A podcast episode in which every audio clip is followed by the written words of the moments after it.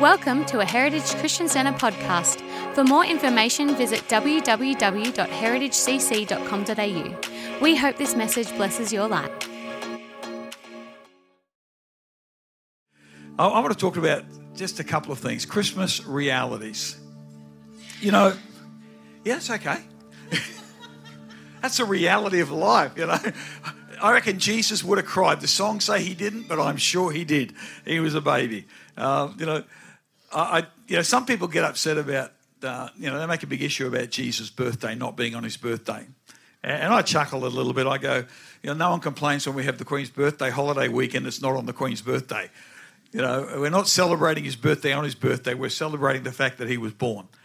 And I just think that's the reality. There's lots of stories around it, and they're not always 100% accurate. But the point is, what's the heart of it? The heart of it is that God loves us. The heart of it is that God became man and walked among us. So some of the things that I want to value is firstly that God values stuff, and God values you and I. You know, if God didn't value us, why did he pay such a high price for us?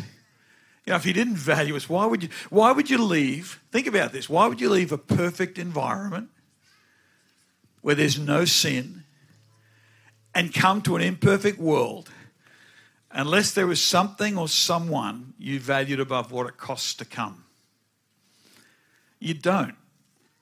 So God came to us because he values us. And the only value that can equate in any way to the cost that Jesus paid is because of love.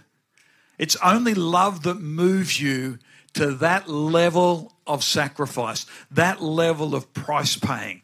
And it was the love of God. He valued us above giving himself in Christ on the cross for us, to leave heaven and walk among us in the imperfections and the sin of the world, because he wanted to give us the opportunity to leave the sin of the world and walk in the perfection with him. And that's an amazing value statement. Firstly, God says, I value humanity. I value every person.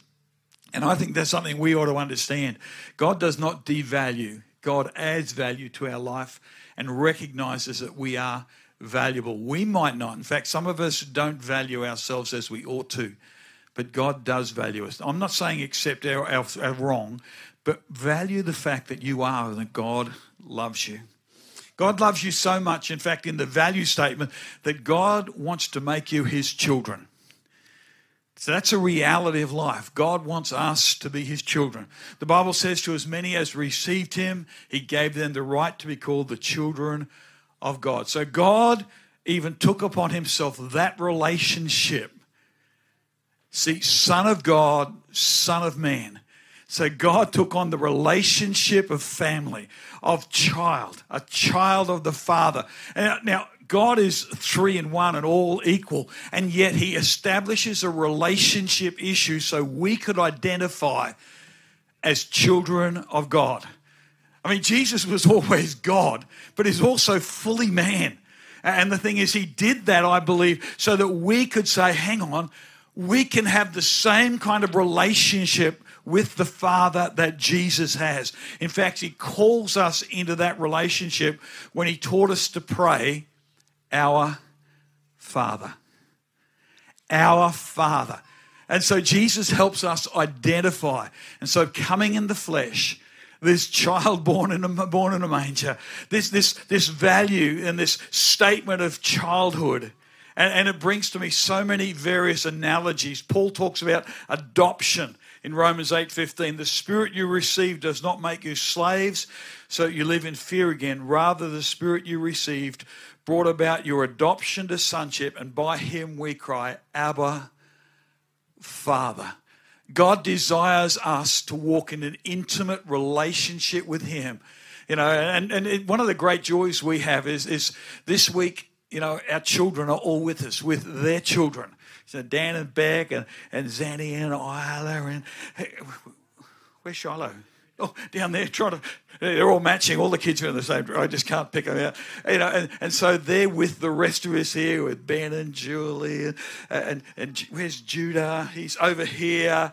Leah and Zariel. Hey, darling, how are you? And I'm sure Eliana's here somewhere. She's probably in the nursing. Oh, I'm up in the balcony or in the nursing mother's room or somewhere. She's here somewhere. With, you know, I just think God, family is so powerful. You know, Daniel actually asked me the other day, he said, Dad, what's it like to live with a perfect son? And I said, I don't know, you have to ask my father. You know, so, well done. Dad joke. But God's intent was always that we would have an intimacy with him. And he wants us to understand that childhood, this childlike, not childish, but this childlike faith brings us into intimate relationship with God. And he wants us as his children. And, you know, more than that, he wants to be a good father. It means he wants to guide us. And that's why Jesus came, lived, left, and sent the Holy Spirit. God's plan is to guide us as a good father would guide his children. Listen to this, right? John 16, Jesus speaking, the Spirit of truth comes, he will guide you into all truth. He will not speak of his own. He will speak only what he hears, and he will tell you what is yet to come. And I think that's great. But, you know, Old Testament says the same thing. In Psalm 23:3, he refreshes my soul. He guides me along the right paths for his name's sake. Psalm 119 says, your word is a lamp unto my feet and a light unto my path. So a reality we have is that God, one, he values us. Two, he wants us to be and identify and understand that we're his children and that as a good father, he wants to guide us. And so he's given us an example to follow in Jesus. Hebrews says, looking unto Jesus, the author and perfecter of our faith. And so we follow. And there's this guidance God gives us so we can walk in his ways. And God also has come, primarily, I really believe, to be with us. Emmanuel. Go for it. Emmanuel. God with us. Matthew 1:23 is a quote from Isaiah 7:14. Behold, the virgin shall be with child and bear a son, and they shall call his name Emmanuel, which is translated God with us. So not only did it happen at the birth, there's God identified with us and came to live among us and walk among us. He also tells us that that's going to continue. Jesus says it says in Hebrews 13:5, because God has said, never will I leave you, never will I forsake you. And I see that right through. Jesus, when he ascended, said to the disciples, I will not leave you orphans. I will send the Holy Spirit, and he will always be with you. The Spirit of Christ, always with us. So here we have this tangible Emmanuel, God with us, and God is saying, I'm here with you for this period, but I will never, never leave you. The only time God leaves us is when he brings us to himself and we're still with him.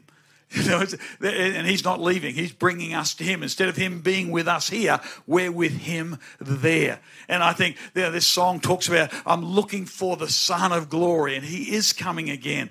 And we know that because the prophetic word said he would come, and he did come as a child, as a babe in a manger, humbly identifying with us, showing us the value God placed upon our life, showing us the relationship we can have of being children of God, showing us that in that he's going to be a good, good father that will guide us in all his ways. And he said, I will never leave you. Jesus said it in Matthew 28:20, I am with you always, even to the end of the age. So be it. Amen. So be it. Emmanuel, God with us. So I pray today that you take away the fact that God does value you, that God wants you as his child, that God will guide you as a good father, and that he'll always be with you. So from Sue and I and our family, our whole family, let today be a happy and a holy day filled with love and laughter and probably too much food. And we pray that you at this time especially become aware that in Jesus Christ, God is with you and always will be.